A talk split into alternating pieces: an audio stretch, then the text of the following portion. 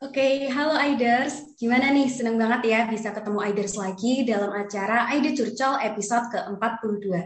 Wah, nggak kerasa ya, ternyata Aida Curcol udah sampai episode 42 nih. Dan sudah banyak topik yang kita hadirkan dan bahas bareng konselor ataupun psikolog internal AIDE maupun pihak eksternal yang tentunya memberikan manfaat serta insight baru buat teman-teman. Nah, AIDE Curcol kali ini spesial banget nih karena hadir dalam bentuk podcast yang merupakan terobosan terbaru dari AIDE. Nah, uh, teman-teman udah tahu belum tema dari AIDE Curcol kali ini? Betul.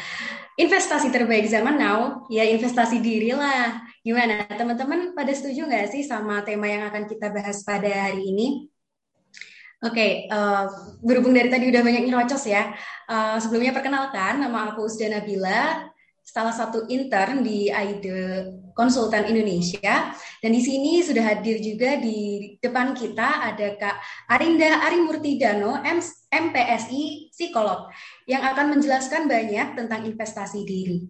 Oke, okay, lanjut langsung ke pertanyaan di hari ini ya Kak. Uh, pertanyaan pertama nih Kak, tentang uh, berkaitan dengan tema yang akan kita bawa nih, yaitu investasi zaman investasi terbaik zaman now, ya investasi diri lah. Nah, uh, investasi diri ini berkaitan juga dengan self development ya kak, kalau nggak salah, atau pengembangan oh. diri.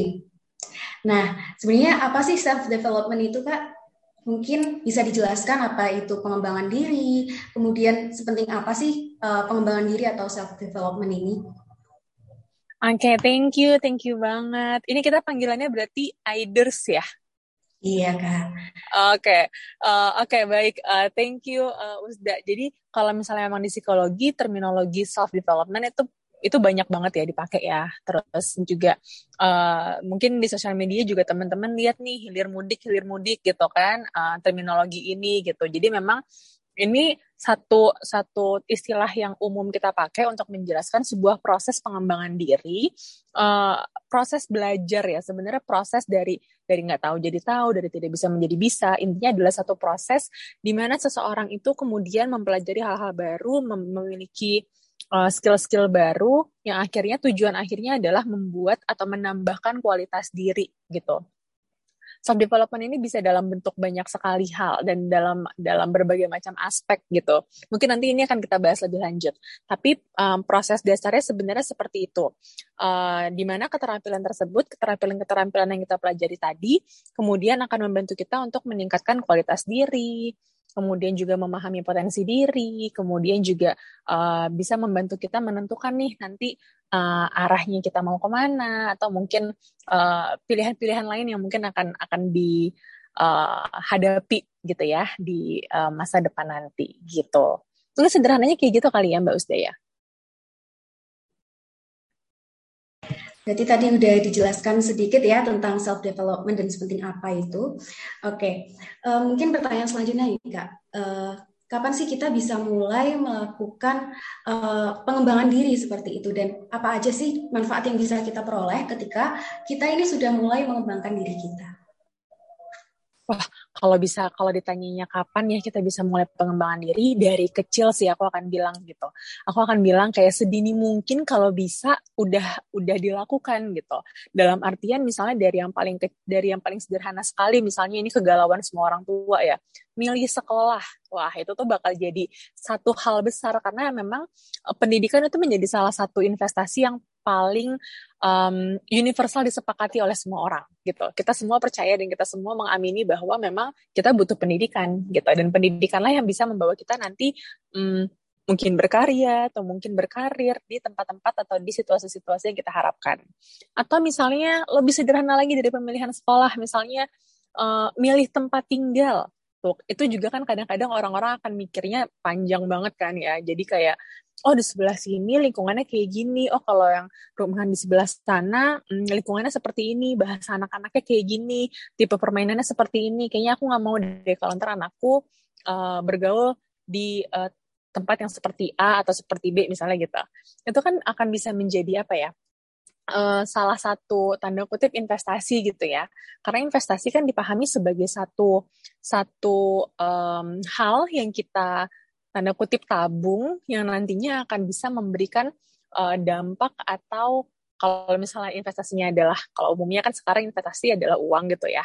Investasinya misalnya uh, nantinya investasi ini akan mampu memberikan nilai nilai tambah gitu di kemudian hari gitu. Jadi ada unsur gainnya gitu dari investasi ini pun uh, misalnya tadi bentuknya pendidikan atau pemilihan lokasi tempat tinggal. Ini juga nantinya bisa membawa dampak yang mungkin nilainya kalau dikonversikan ke satu satu nilai tertentu akan lebih besar gitu. Misalnya harga rumahnya say 100 juta, tapi ternyata dari situ bisa membawa kita uh, ketemu sama relasi-relasi yang membawa kita ke pekerjaan tertentu yang akhirnya bisa membuat kita mendapatkan apa-apa segala macam project-project yang mungkin nilainya bisa lebih dari 100 juta gitu kan. Itu kan yang dibilang sebagai investasi gitu. Jadi kalau dimulai dari kapan? Dari sejak ini sih aku akan bilang gitu pendidikan, pemilihan mungkin uh, lingkungan tempat tinggal, beberapa orang percaya untuk uh, menginvestasikan dirinya um, anak-anaknya gitu ya. Anak-anak kan belum bisa dia menginvestasikan dirinya dia gitu ya. Biasanya kan orang tuanya gitu ya yang menginvestasikan. Selain pendidikan, kemudian juga kegiatan-kegiatan non sekolah, kegiatan-kegiatan non akademik yang diikuti oleh anak itu juga biasanya dianggap sebagai uh, satu investasi oleh orang tuanya gitu. Jadi dari kecil dari kecil banget bahkan bisa banget sih Mbak Usda.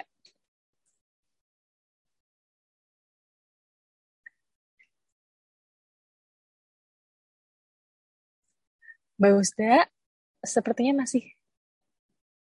Oke, maaf. Uh, makasih jawabannya Mbak Arinda. Uh, tadi Mbak Arinda sudah sempat menjelaskan ya tadi uh, tentang gimana sih cara kita bagaimana pentingnya untuk mengembangkan diri dari sedini mungkin seperti itu. Mungkin Mbak Arinda bisa nih cerita bagaimana cara Mbak mengembangkan diri dari dini. Mungkin bisa sambil menjelaskan juga tentang Mbak karena kan tadi uh, sempat terlupa juga untuk memperkenalkan diri. Jadi teman-teman Aiders juga bisa kenal Mbak Arinda lebih jelas seperti itu. Oke, kalau ke aku ya, tapi jangan banyak-banyak kali ya. Kalau ke aku, jadi sekarang ini uh, aku lagi di Jakarta dan berkarir, memilih untuk berkarir dan berkarya di Jakarta di sebuah sekolah swasta. Kemudian juga saya berpraktek di setiap hari Sabtu biasanya uh, di sebuah klinik juga di bilangan Jakarta Selatan. Nah, um, kalau misalnya flashback sedikit ya, dari kecil, um, kalau misalnya lihat orang tua saya, memang mereka lebih banyak menginvestasikan ke pendidikan sih. Orang tua saya lebih lebih kepada um, ngelihat nih anak-anaknya sebenarnya butuhnya apa. Saya dari kecil emang suka baca, suka nanya, suka nyoba lomba ini, lomba itu gitu ya, sehingga orang tua saya ya udah arahnya ke sana. Arinda mau ikut lomba apa? Ayo boleh gitu. Arinda mau beli buku apa? Dibeliin bukunya gitu. Jadi lebih lebih ke sana sih. Sedangkan kalau kakak sama adik saya bukan buku. Jadi tipenya memang ke tiap anak tuh akan ada treatment yang beda-beda gitu ya. Uh, nah kalau saya pribadi gitu ya, saya tuh sebenarnya baru punya konsep untuk nabung ke diri sendiri itu sejak um, kuliah, kuliah S1 waktu itu kalau misalnya sebelum-sebelumnya um, lebih kepada mengikuti apa yang disarankan orang tua, tapi ternyata itu membawa dampak baik juga ke aku jangka panjang gitu. Jadi tanpa sadar itu jadi investasiku juga. Karena saat aku SMP SMA itu um, kebetulan alhamdulillah saya akselerasi. Jadi bisa menyelesaikan SMP 2 tahun, SMA 2 tahun. Jadi masuk kuliah itu di usia 16 tahun itu kan nabung ya secara usia gitu kan. Dan ternyata ini kerasa banget ketika aku sudah lulus kuliah S1, aku lulus dalam umur 20 tahun, itu kayak, wah Arinda masih muda sekali gitu kan saat itu. Terus ketika akhirnya masuk ke lingkungan kerja, jadi pertanyaan kan waktu itu ke rekruternya gitu kamu kok umur segini udah lulus gitu. Ternyata itu bisa jadi dilihat jadi nilai plus gitu di di di rekruternya juga di uh, kolega-kolegaku sehingga aku bisa dapat trust dari mereka gitu. Jadi akhirnya projectnya datang lagi. Atau misalnya ketika lagi S2 gitu. S2 karena kebetulan saya S2 psikolog klinis uh, psikolog klinis di UGM di Jogja. Dan kebetulan kalau di Jogja itu tidak ada spesifikasi spesialisasi tertentu. Jadi klinisnya uh, umum aja gitu Nah, saya kan emang dari dulu sukanya sama anak-anak sama remaja gitu ya. Dan dengan umur saya yang masih muda waktu itu, 21 tahun sudah S2, itu jadi benefit besar buat saya. Karena jadinya ketika masuk ke dunia anak-anak, dunia remaja, bisa cepet connect-nya gitu. Bahasanya sama gitu kan. Jadi ternyata ini jadi apa ya, jadi hal positif yang kurasakan di, di jangka panjangku gitu.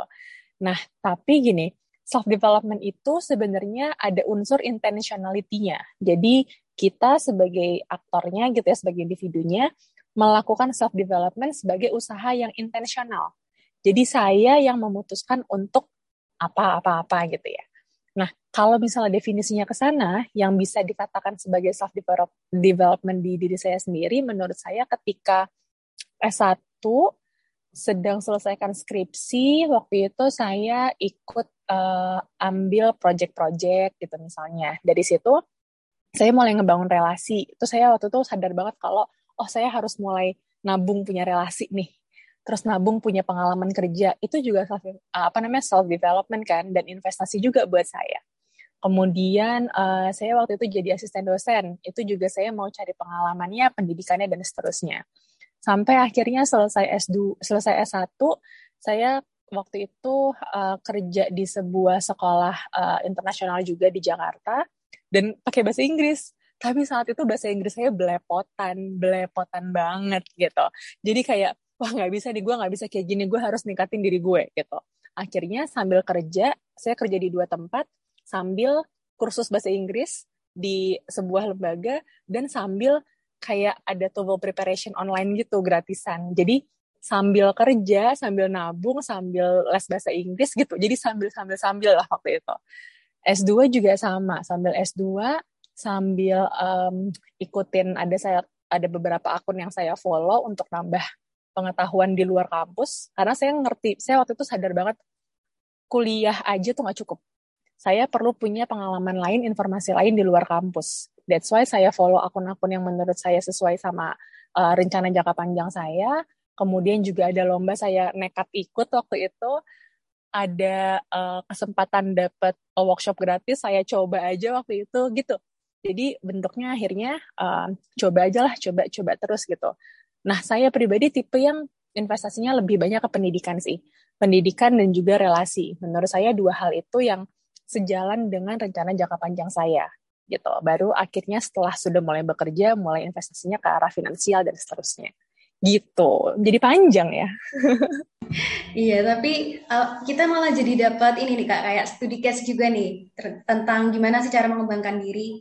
Nah, ini saya tertarik. Tadi Kak Arin kan sempat bahas tentang uh, banyak nih beberapa investasi ini sesuai dengan kita juga. Kalau tadi Kak Arin sukanya membaca, berarti investasi dirinya lebih ke uh, tentang uh, investasi pendidikan dan investasi apa tadi? Uh, relasi seperti itu. Nah, mungkin kalau Uh, tadi kan kakak juga menjelaskan kalau saudara-saudara kakak tadi uh, dia tidak ter, tidak begitu tertarik di membaca. Mungkin ada saran nggak sih kak untuk investasi mana yang lebih sesuai seperti itu?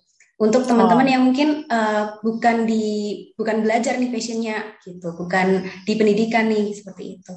Oke, okay, iya benar banget sih. Ini ini sangat relate banget.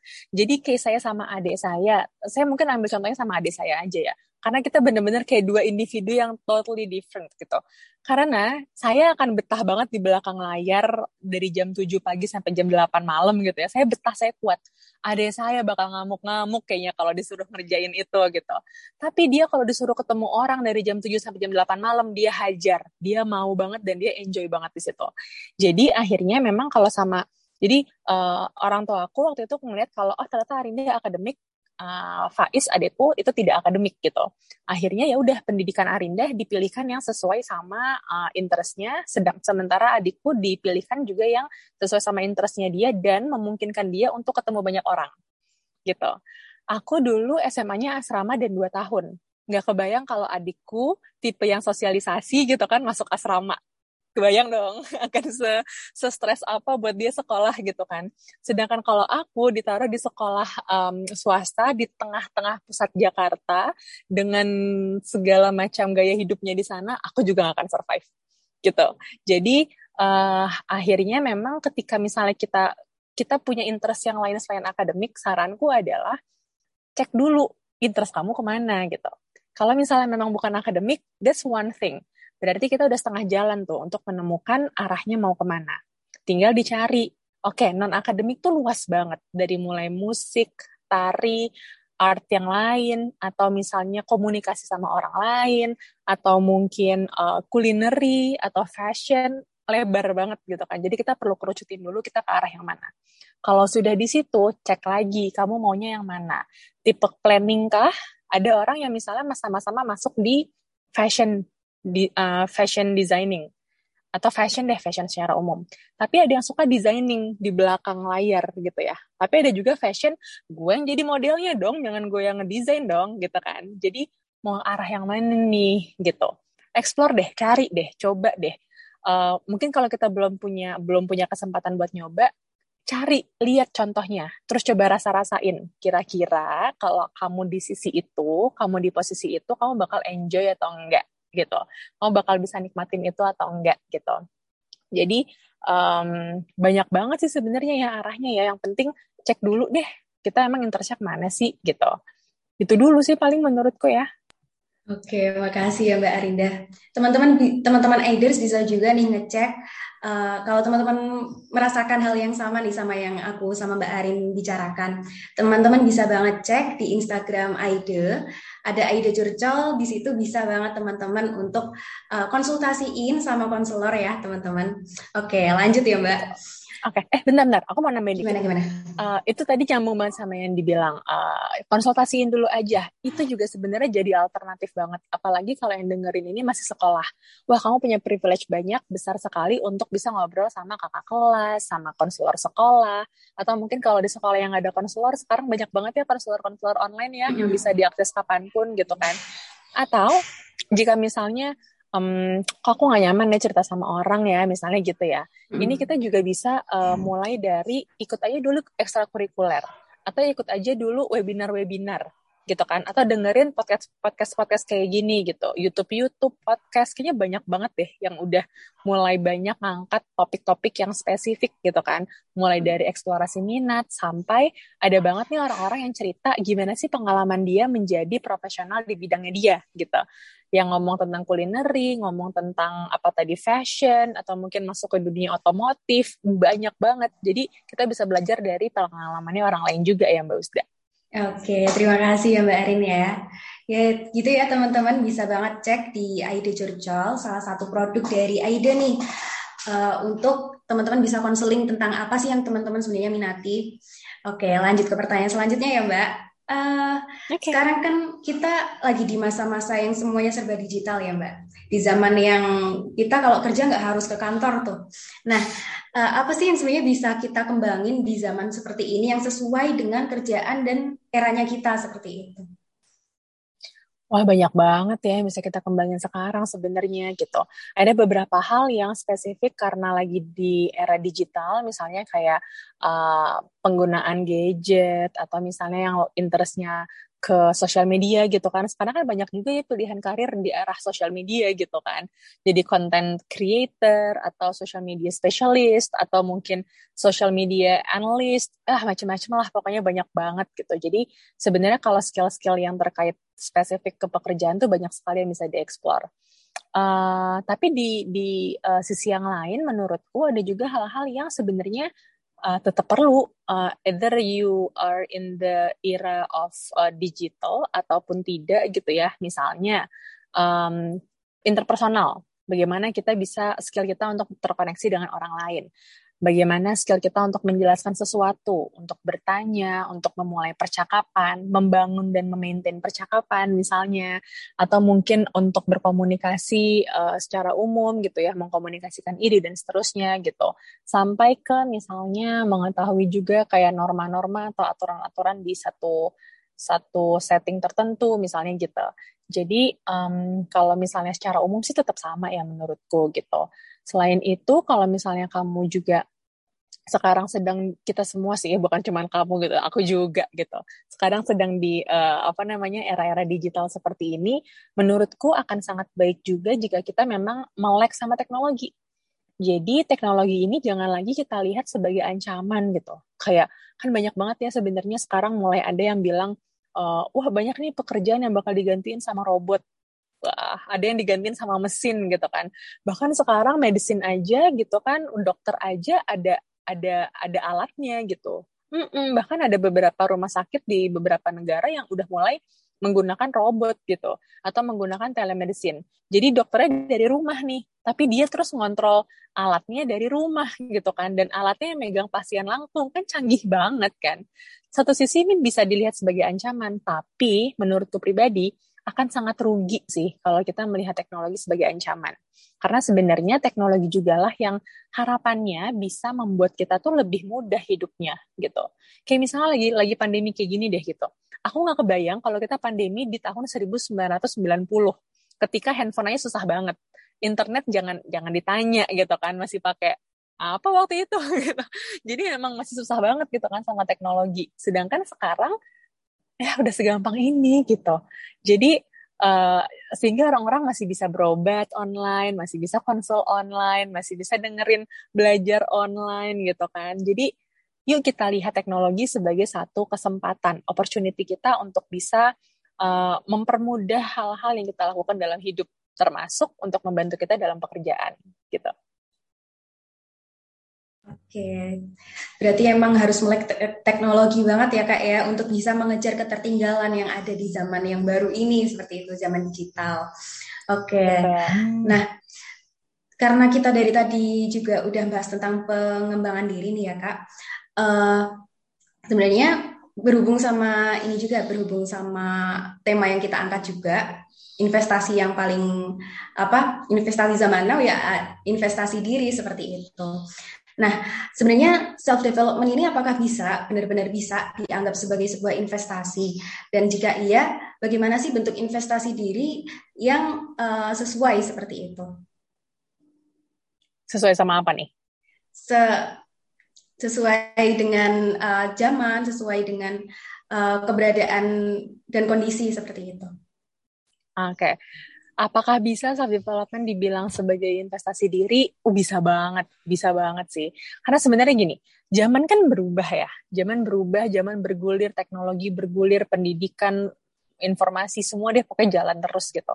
Tapi walaupun mereka terus berjalan, kita manusia tetap menjadi manusia gitu. Aktornya tetap manusia gitu kan. Dan manusia tetap akan selalu ada. Dan kita yang ngelakuinnya gitu sebenarnya tools, informasi, apalagi tuh um, pendidikan, relasi, semuanya adalah pembantu gitu loh. Jadi kayak kayak suplemen atau tools yang bisa kita gunakan untuk menjalani hidup. Jadi sebenarnya aktornya masih di kita. Sehingga investasi diri, eh, sehingga ketika kita men mendevelop diri sendiri, mengembangkan diri sendiri, tentu itu akan balik lagi ke kita gitu. Karena kan kita yang ngejalanin gitu kan. Semakin canggih individunya, ya akan semakin canggih juga hidupnya gitu ya baratnya. Sehingga kayak menurutku eh, sangat-sangat bisa sih untuk untuk dianggap sebagai investasi gitu. Bayangin misalnya nih, oh, dulu, dulu aku gini, aku dulu bilang sama adikku gini, uh, adikku tuh sama bahasa Inggris takut banget. Dia menurut dia susah banget lah bahasa Inggris gitu. Udahlah nggak usah lah ngapain sih gitu kan. Terus habis itu aku bikin analogi kayak gini. Is menurut lo um, apa bedanya? Uh, menurut lo nih bisa nggak misalnya uh, satpam gitu. Satpam tapi dia nggak bisa bahasa Inggris sama sekali nggak ngerti satu huruf pun gitu. Dia cuma tahu I sama you sama I love you udah gitu doang gitu kan. Kira-kira bisa nggak dia kerja di uh, apa tempat-tempat yang menurut lo paling paling uh, prestisius apa gitu? Katanya dia istana presiden atau misalnya kayak tempat yang kedubes-kedubes gitu kan. Menurut lo bisa nggak tuh uh, ketika seseorang mau jadi satpam tapi dia nggak bisa bahasa Inggris tapi dia mau kerja di tempat asing gitu. Ya, nggak bakal bisa sih gitu kan. Menurut lo coba bandingin. Misalnya uh, dia kerja di mall sama kerja di kedutaan besar yang memang orang asing misalnya yang diinikan gitu yang dilayani gitu ya yang yang dia kerja bersama orang-orang asing gitu. Menurut lo beda nggak rate-nya gitu? Ya iya sih gitu kan. Uh, nah itu dia gitu. Jadi ketika kita investasinya ke diri sendiri kita naikin skill kita pasti yang lainnya juga akan ikut naik gitu loh Aku selalu percaya seperti itu. That's why kemarin tadi aku ceritain, uh, capek memang sambil ke, kerja di dua tempat, aku sambil les bahasa Inggris, aku sambil latihan TOEFL gitu. Capek memang, waktunya waktu istirahatku berkurang. Tapi itu membawaku jadi bisa ikut uh, lomba internasional se-Asia Tenggara. Itu bisa bikin aku sekarang kerja di uh, international school juga gitu. Itu bisa membawaku interview di beberapa tempat um, internasional gitu dan jadi representatif. Jadi menurutku sangat-sangat bagus bahkan atau menurutku wajib malahan kali ya untuk bisa menginvestasikan ke diri sendiri dulu sebelum ke hal-hal yang ada di luar diri sendiri gitu. Berarti dengan kita mengembangkan diri semakin banyak potensi yang bisa kita ambil gitu ya kak peluang-peluang yang bisa betul. kita lakukan seperti itu. Okay. Betul. Nah, nah betul. Nah kalau misalnya pertanyaannya tadi, aku lupa yang kedua ya.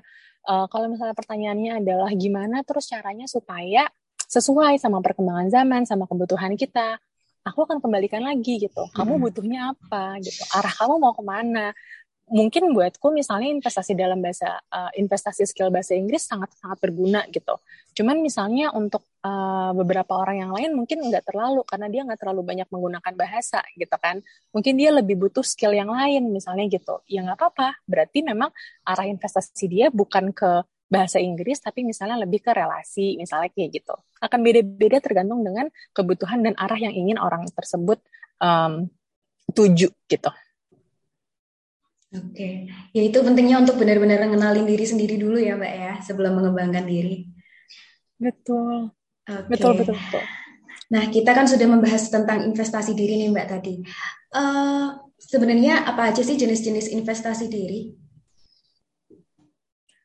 Oke, okay. wah ini ini banyak nih dan ini uh, aku mau disclaimer dulu kalau ini sebenarnya nggak ada teorinya gitu ya. Jadi uh, pengumpulan-pengumpulan ini diambil dari pengamatan-pengamatan para practitioner di di lapangan gitu. Investasi diri sebenarnya semua hal yang berhubungan dengan diri kita sendiri, baik itu sifatnya soft skill, hard skill gitu ya, maupun hal-hal yang mungkin tidak tidak dapat terukur lainnya uh, satu yang paling yang paling tadi udah kita sebutin juga sering gitu ya pendidikan. Itu investasi yang paling umum yang paling umum dilakukan dan dilakukan oleh orang. Kemudian investasi relasi ini juga gitu. Dipercaya ketika kita mulai memupuk relasi itu akan membawa benefit yang kita nggak tahu kapan akan datangnya tapi dipercaya akan pasti mendapatkan mendatangkan keuntungan di kemudian hari. Kemudian juga uh, apa namanya uh, mental beberapa orang bukan kesehatan mental tapi lebih ke mentality gitu. Beberapa orang percaya bahwa ketika kita dari kecil membiasakan berpikir secara optimistik misalnya atau berpikirnya adalah solution focus atau berpikirnya adalah um, apa namanya uh, tipe berpikir yang punya harapan gitu ya, ya optimistik itu tadi uh, itu akan membantu kita ketika sudah besar menemui kesulitan kita bisa resilient gitu. Jadi lebih kepada mentalitasnya gitu atau kepribadian gitu. Kepribadian memang bukan hal yang bisa dengan sengaja dibentuk gitu ya, tapi um, hal yang ada ada campuran nature sama nurture-nya. Cuman yang mau aku sampaikan adalah kita boleh loh, kita bahkan di di um, encourage gitu. Apa sih encourage itu? Uh, ya di, diharapkan atau sangat didukung, sangat baik jika kita bisa uh, terus-terusan memperbaiki diri sendiri gitu kan. Melihat lagi apa sih sifat kita apa sih karakteristik kita kemudian apakah ini sudah uh, baik untuk diri sendiri atau untuk ataupun untuk orang lain misalnya gitu. Jadi uh, lebih kepada investasi kepada uh, kepribadian atau pembawaan kita gitu ya. Lagi ya? Banyak sih ada ada yang uh, beberapa orang merasa investasinya perlu kepada penampilan misalnya itu juga berupa investasi. Mungkin jika kita memang pekerjaannya membutuhkan penampilan yang menarik itu investasi besar gitu kan. Jadi macam-macam banget banyak sekali jenis-jenisnya. Oke, nah Kak Arin ada nggak sih tips untuk uh, biar proses uh, proses investasi diri kita tuh bisa berjalan dengan baik, mulai dari input, proses, output itu bisa sesuai. Dari Kak Arinda ada tips nggak?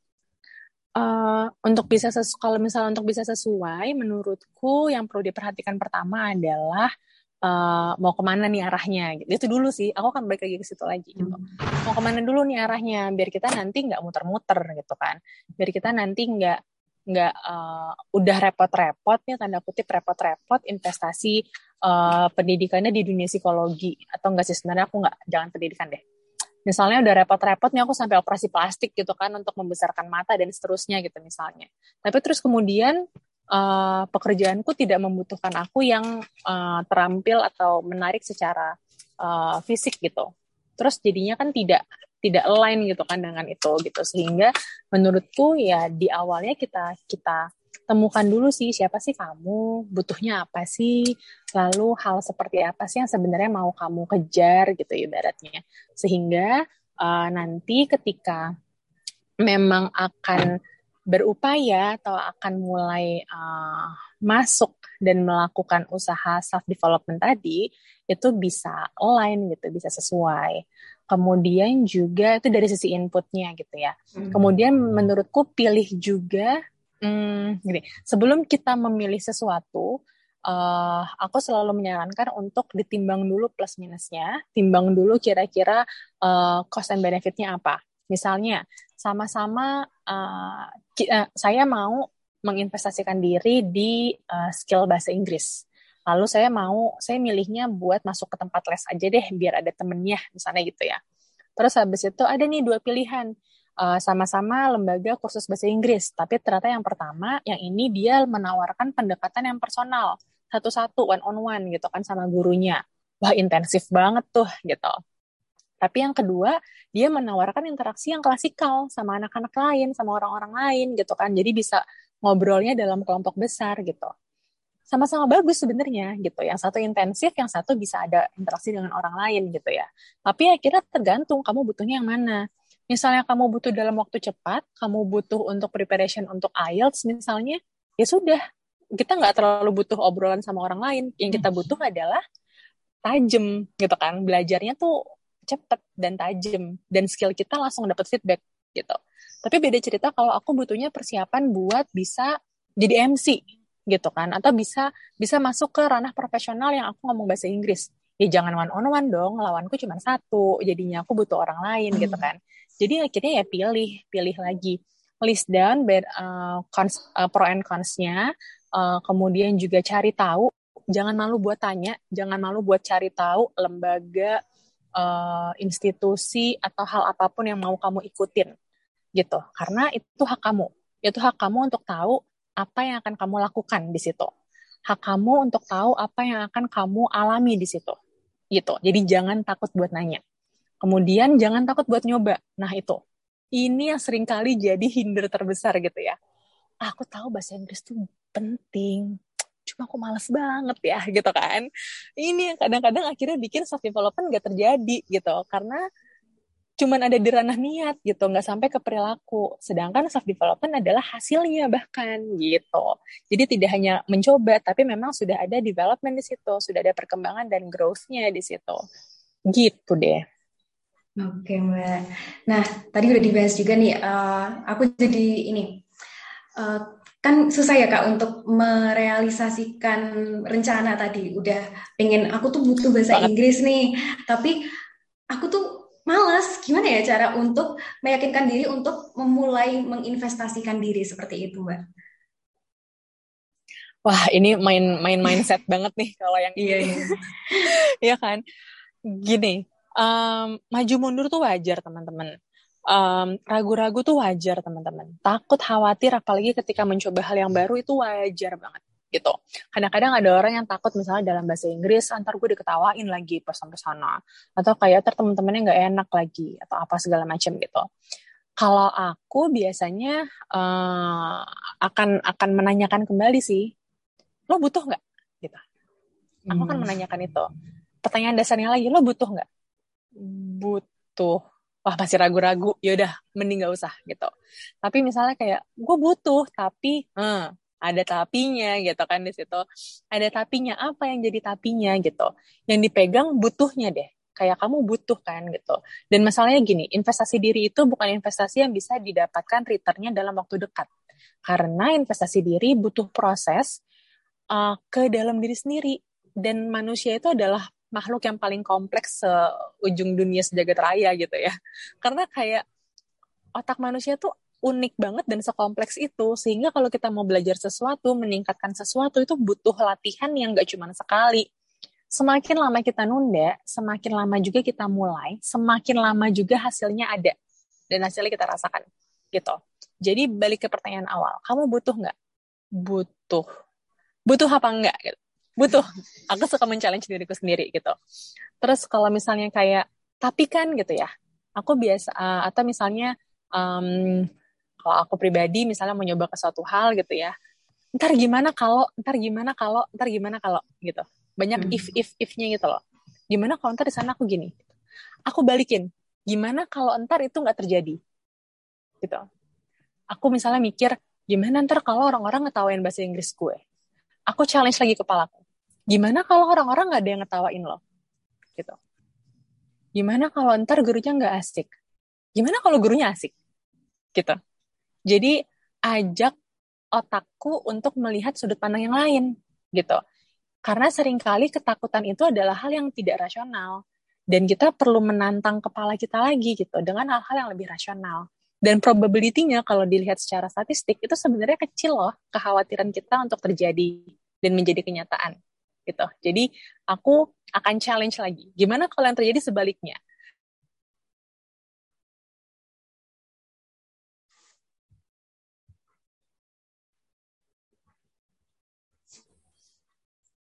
Oh, halo. Halo Mbak Arin. Udah masuk lagi Mbak Arin? Sudah, sudah terputus ya? Enggak sih, tapi tahu-tahu tadi sempat hilang. Oh. Oke. Okay. Okay. Kita lanjut ya, Mbak ya. Aku mulai. Oh, iya, aku perlu Mbak. ulangi atau aku perlu ulangi atau gimana? Dilanjutin aja Mbak. Tadi udah sampai uh, apa yang terakhir tadi ya? Men-challenge diriku sendiri. Mm -mm, mm challenge okay. diri. Aku suka men-challenge diriku sendiri dengan memberikan pertanyaan yang sebaliknya. Aku khawatir misalnya nanti teman-temannya nggak asik. Lalu aku challenge dengan gimana kalau teman-temannya asik, gitu. Kalau misalnya gurunya nggak seru, gimana kolot? Gimana kalau gurunya nggak kolot? Gitu. Jadi, uh, jadi ku tantang dulu di awal gitu. Kalau misalnya udah kumpul keberaniannya, setelah aku menantang diriku sendiri, kemudian step kedua atau step selanjutnya adalah um, aku mengingat lagi alasanku memulai, gitu. Aku aku ke situ tuh. Kayak kadang-kadang capek ya. Kadang-kadang mungkin beneran nggak enak tuh gurunya. Atau beneran nggak asik teman-temannya gitu. Lalu ketika sedang naik turun semangatnya dan semangat itu pasti naik turun teman-teman ya. Jangan berharap ketika kamu mulai sesuatu kurvanya akan lurus naik ke atas gitu. Nggak. Kamu pasti mungkin akan kadang-kadang demotivasi kadang males kadang entar dulu dan seterusnya nah ketika lagi mulai turun kita bisa untuk ingat lagi nih alasan kita untuk mulai kemarin tuh apa sih kenapa sih aku waktu itu ngerasa perlu bahasa Inggris gitu. Dan mungkin bisa juga diingat lagi goal apa yang mau kita tuju nantinya. That's why saya mengulang-ulang dari tadi. Cari tahu dulu apa yang mau kamu tuju, goalnya ke mana. Kalau kita nggak punya goal, akan susah sih nanti ngobrolnya, mengusahakannya, atau bertahan di situnya juga akan susah gitu. Berarti tujuan itu emang penting banget ya Mbak ya? Mm-mm, betul betul. Kalau nggak ada tujuannya, ntar kita kayak ya udah serabutan aja gitu kanan kiri kanan kiri dicoba tapi nggak ada arahnya gitu kan. Terus bingung sendiri nanti. Betul banget. Yes, itu yang biasanya terjadi ya mbak ya. Oke. Okay. Nah, uh, bagaimana sih mbak cara bagaimana sih cara uh, di usia yang di usia usia 20 tahun seperti ini nih Mbak, di 20 tahunan yang biasanya orang-orang tuh sebut quarter crisis life seperti itu. Nah, hmm. gimana sih investasi yang paling sesuai untuk dilakukan seperti itu yang bisa membawa kita um, menuju uh, tujuan hidup seperti itu? Biar nggak mengalami gimana Mbak? Berat nih, pertanyaannya mulai berat nih. iya, pertanyaan quarter crisis life ini yang biasanya terjadi di anak-anak 20 tahunan nih. Bener, bener, bener. Sebenarnya nggak ada rumusnya ya. Aku akan sampaikan hmm. lagi bahwa sebenarnya dalam dalam pengembangan diri itu nggak ada rumusnya. Pada dasarnya akan kembali lagi kamu butuhnya apa gitu. Nah, uh, kalau di usia-usia 20-an, kalau di sini aku mungkin ngelihatnya dari sudut pandang uh, ini ya, uh, kemampuan kemampuan kognitif, uh, kemampuan fisik masih relatif sehat, masih relatif banyak tenaganya gitu ya. Menurutku uh, dan banyak riset yang menunjukkan bahwa investasi pendidikan tuh yang paling long last dan minim resiko. Karena gimana juga uh, manusia akan butuh pendidikan gitu. Kemudian investasi relasi. Wah, mumpung nih badannya masih sehat, tenaganya masih banyak, bisa pindah-pindah sana sini, ngobrol ketemu sama orang, jalin relasi, ketemu orang baru dan seterusnya. gih keluar gitu. Keluar ketemu orang jalin relasi dengan orang tersebut gitu kan. Kita nggak akan tahu loh sekarang mungkin ketemu sebagai uh, teman makan uh, bakso gitu kan. Tapi kita nggak akan tahu dia nantinya akan akan bergerak ke arah mana gitu. Dia akan jadi apa nanti atau mungkin dia akan butuh project apa atau mungkin dia akan mungkin ngenalin kita ke orang lain lagi gitu kan jadi uh, aku dan ada sahabatku di uh, kampus waktu itu kita sepakat kalau relasi itu jadi salah satu hal yang penting banget buat dilakuin sejak dini sih, buat dipupuk sejak dini gitu. Investasi paling penting selain pendidikan menurut kami adalah relasi gitu. Dan itu kerasa banget di aku sekarang, aku sudah agak akhir 20-an. Um, dan di sini kayak ternyata aku nggak tahu kalau ada juniorku yang memberikan rekomendasi misalnya gitu. Atau misalnya jadi ke sini jadi bisa ikut podcast ini kan karena uh, ternyata ada senior gitu kan atau direkomendasikan oleh temanku ke temennya gitu. Jadi nggak ada yang tahu gitu kita kita bisa seperti apa gitu. Jadi jaga relasi pendidikan relasi dan sikap. Wah attitude itu sangat-sangat penting sih gitu. Kita pintar brilian banget it's a very good thing. But ketika kita punya attitude yang yang bisa diterima dengan baik oleh orang lain yang juga mungkin tidak tidak hanya mementingkan diri sendiri dan seterusnya, kemudian juga sikap kerja kita bagus gitu ya. Menurutku itu juga akan jadi investasi yang long last banget sih gitu. Orang mungkin tertarik sama kita karena kita pintar, tapi orang akan ingat sama kita karena kita sikap kerjanya bagus gitu. Itu yang aku rasakan banget di, di kantorku sih. Seperti itu. Terus kalau misalnya memang kamu uh, belum ada tanggungan yang lain-lain, mungkin bisa juga akhirnya bergerak ke arah investasi uh, finansial. Mumpung tenaganya masih banyak, kesempatannya juga masih luas gitu ya, kita bisa mulai pupuk-pupuk di situ. Mungkin itu kali ya beberapa hal. Oke, tadi dari sebutin ya sama Mbak Arin ada investasi pendidikan, kemudian investasi relasi seperti itu. Nah dari sekian banyaknya bentuk investasi ini Mbak, apakah kita dapat melakukannya sekaligus dan bagaimana sih cara kita mengoptimalkannya investasi-investasi itu? Oke, um, bisa nggak sih dilakukan secara sekaligus gitu? Beberapa mungkin bisa, beberapa yang lain nggak bisa. Misalnya gini, uh, yang kita mau kayak yang mau kita tabung, yang mau kita upayakan sekarang adalah misalnya di pendidikan. Tapi kita juga mau investasi finansial gitu. Ya mungkin akan sulit gitu ya sambil belajar hmm. sambil juga ngejar karir yang se se uh, apa namanya? Uh, se segitunya gitu atau mungkin misalnya kita butuh relasi. Kadang-kadang relasi tidak selalu berhubungan dengan finansial gitu. Jadi kita perlu bahkan mengorbankan finansial dulu misalnya gitu. Jadi uh, beberapa hal nggak bisa jalan berbarengan menurutku, tapi aku bisa jadi salah sih. Tapi beberapa yang lain bisa jadi berbarengan. Misalnya tadi pendidikan sama relasi.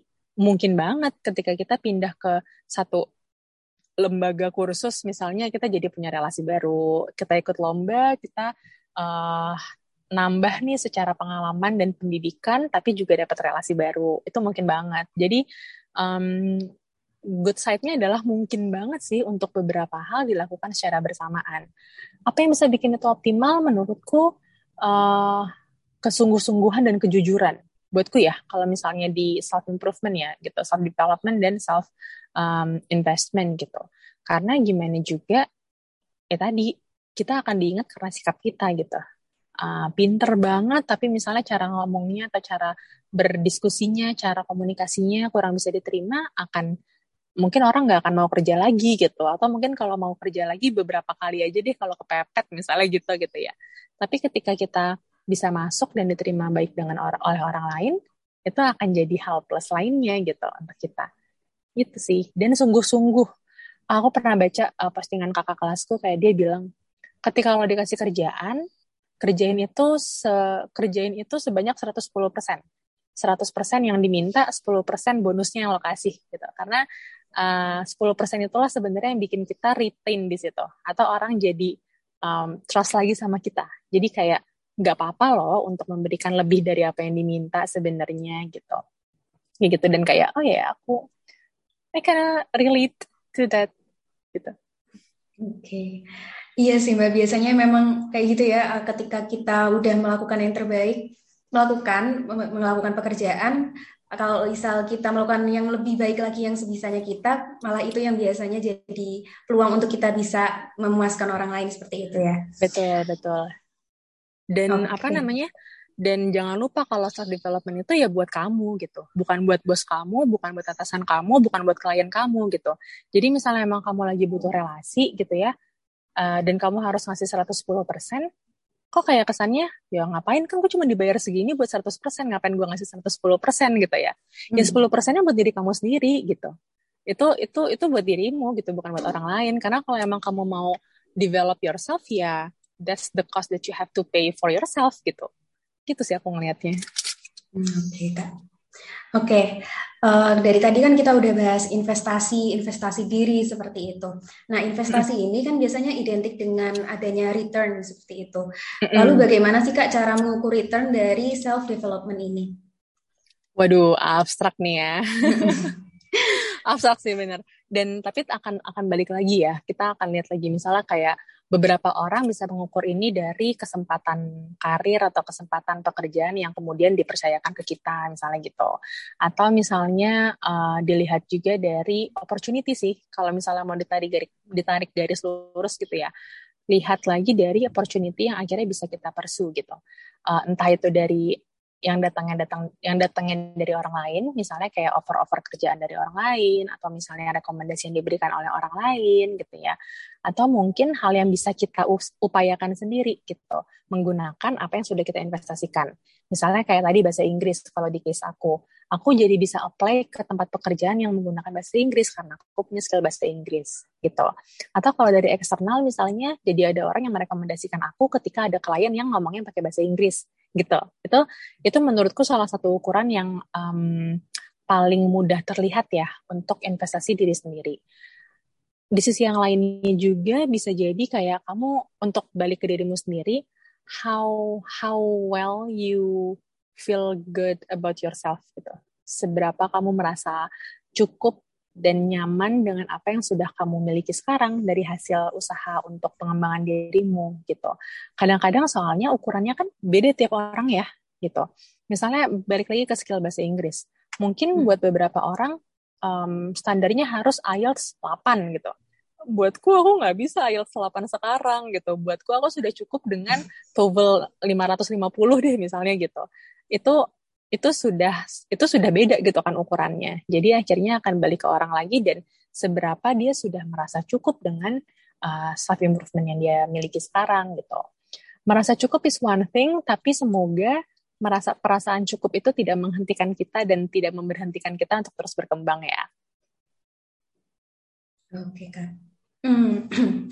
Nah, berapa sih standar kita bisa menyatakan kalau investasi yang kita lakukan kepada diri kita ini tuh sudah memberikan imbal balik untuk diri kita? Harus dalam angka kah? Kok kayaknya susah ya? Kayaknya uh, ini deh, kurang lebih sama juga ya kayak yang sebelumnya kali ya Mbak ya. Yang tadi tentang uh, return seperti itu. Mm-mm, bener-bener. Terus uh, aku aku lagi refleksi nih ke diriku sendiri gitu. Uh, kayak ada kesempatan yang baru-baru ini ku rasakan gitu ya. Uh, yang itu aku kaget dan aku nggak nggak pernah expect uh, kesempatan ini akan datang karena relasi yang ku punya gitu. Dan ternyata aku bahkan lupa ada ada temanku itu yang memang dia bekerja di tempat tersebut gitu. Aku nggak pernah tahu dia kerja di mana, tapi ternyata dia memberikan rekomendasi gitu. Dan itu menurutku salah satu return dari apa yang sudah ku investasikan di zaman dulu gitu. Kayak hmm. uh, sikap sikap mungkin aku jujur aku sampai sekarang belum belum tahu gitu ya apa yang apa kesan apa yang dia simpan tentangku tapi alhamdulillah ternyata itu memberi itu memberikan dia um, kemauan untuk memberikan rekomendasi tentangku dalam dalam konteks positif gitu ya. Sehingga menurutku itu salah satu ukuran kalau investasiku zaman dulu ternyata mulai membawa return ke aku sekarang gitu. Jadi coba cek lagi deh kalau misalnya kayak teman-teman pernah nih ngerasain atau uh, ngalamin ada hadiah-hadiah atau ada hal-hal yang tidak terduga yang uh, mungkin datangnya dari orang-orang yang pernah kamu temui dulu atau dari hal-hal yang pernah kamu usahakan dulu gitu ya. Sekarang baru kerasa buahnya. mungkin itu adalah return itu dari si investasi yang kamu lakukan di zaman-zaman dulu gitu. Berarti return dari investasi diri yang kita lakukan seperti itu tuh bisa datang kapan aja gitu ya kak? Benar-benar bisa datang kapan aja. Atau mungkin bukan bukan berupa kesempatan juga bisa loh. Bisa jadi misalnya gini, investasi dirinya adalah lebih ke value diri sendiri atau sikap diri sendiri. Atau misalnya kayak kemampuan ke diri sendiri. Atau bahkan hmm, kematangan emosional. Kayak misalnya ada juga orang yang menginvestasikan ke personal development as in dia punya luka batin kemudian coba healing dengan luka batin tersebut. Sekarang akhirnya dia bisa merasa nyaman dengan hidupnya, bisa membangun keluarga dengan dengan cara yang dia rasa nyaman dan cukup misalnya, itu juga hasil dari investasi yang sudah dilakukan dulu-dulu dan kita rasakan sekarang gitu. Jadi bisa jadi bentuknya kesempatan, bisa jadi kenyamanan secara personal, macam-macam banget sih bentuk returnnya tergantung dari apa yang sebenarnya kita investasikan gitu. Oke, mungkin cukup itu aja Kak uh, untuk podcast si hari ini. Nah, buat teman-teman Aiders nih yang masih bingung dan bagaimana bingung bagaimana cara untuk memulai investasi diri, bisa banget nih konsultasi dulu. Ingat ya, tadi udah dijelaskan juga penting untuk diri kita mengenali diri kita lebih dalam lagi sehingga kita bisa uh, menentukan pengembangan diri apa sih yang sesuai dengan diri kita masing-masing seperti itu. Bisa banget nih teman-teman ngobrol bareng konselor Aida konsultan. Nah, kalau ada yang perlu diperdalam lagi, nggak perlu sedih juga karena karena karena Aida Curcol ini tuh punya layanan konseling Aida Curcol dengan topik yang uh, seputar karir, education, relationship, self development serta parenting. Nah, untuk caranya teman-teman bisa banget untuk uh, klik link di bio Instagram Aida Aida Konsultan Indonesia kemudian pilih registrasi AIDA Curcol, kemudian isi formulir general check up dengan lengkap, kemudian lakukan pembayaran sesuai jumlah harga yang tertera, kirim bukti ke CP, kemudian tunggu konfirmasi dan jadwal konseling kamu. Nah, terakhir nih closing statement dari Kak Arin Arinda mungkin uh, bisa memberikan closing statement Kak? Oke, okay, menurutku Hmm, kalau kita ngomongin tentang investasi diri, ini adalah proses yang seumur hidup sih. Kita mungkin tadi kita udah ngobrol banyak ya tentang bagaimana apa yang bisa diinvestasikan, mulainya kapan, lalu kira-kira returnnya seperti apa, bisa dilihat atau tidak gitu ya. Tapi uh, jangan lupa bahwa investasi diri adalah satu proses yang dilakukan seumur hidup kita sampai mungkin kita nanti sudah tidak ada nyawanya, sudah sudah tidak bisa bernafas, mungkin di situlah saatnya kita sudah berhenti berinvestasi gitu. Jadi jangan capek teman-teman kalau misalnya rasanya udah umur 20-an akhir kok masih gini-gini aja, gue udah belajar ini itu, udah apa-apa segala macam kok masih gini-gini aja. Tenang aja teman-teman, prosesnya belum selesai, masih bisa dilanjutkan. Returnnya pun bisa jadi bukan hal yang bisa kita lihat gitu. Bisa jadi hal-hal yang mungkin uh, dirasakannya oleh keluarga kita sendiri atau mungkin bisa jadi hal-hal yang terjadi di luar pengetahuan kita gitu mungkin reputasi baik di mata teman-teman dan seterusnya jadi mari kita terus saja untuk melakukan self development tanpa ber, um, berfokus pada hasilnya yang penting adalah diri kita sendiri, rasa nyamannya, rasa tenangnya, rasa puasnya terhadap capaian diri sendiri. Itu yang paling penting dari self development sebenarnya. Oke, terima kasih Kak Arinda udah menyempatkan waktunya nih untuk memberikan uh, pemahaman juga nih buat Aiders terkait investasi diri seperti itu. Semoga Sama-sama. apa yang udah kita diskusikan di podcast ini bisa bermanfaat buat teman-teman terutama Aiders dan untuk hari ini, besok dan seterusnya. Oke, sampai jumpa Kak Arinda. Terima kasih. Terima kasih, terima kasih banyak. Semoga bermanfaat ya. Sampai ketemu lagi. Sampai ketemu lagi, Kak.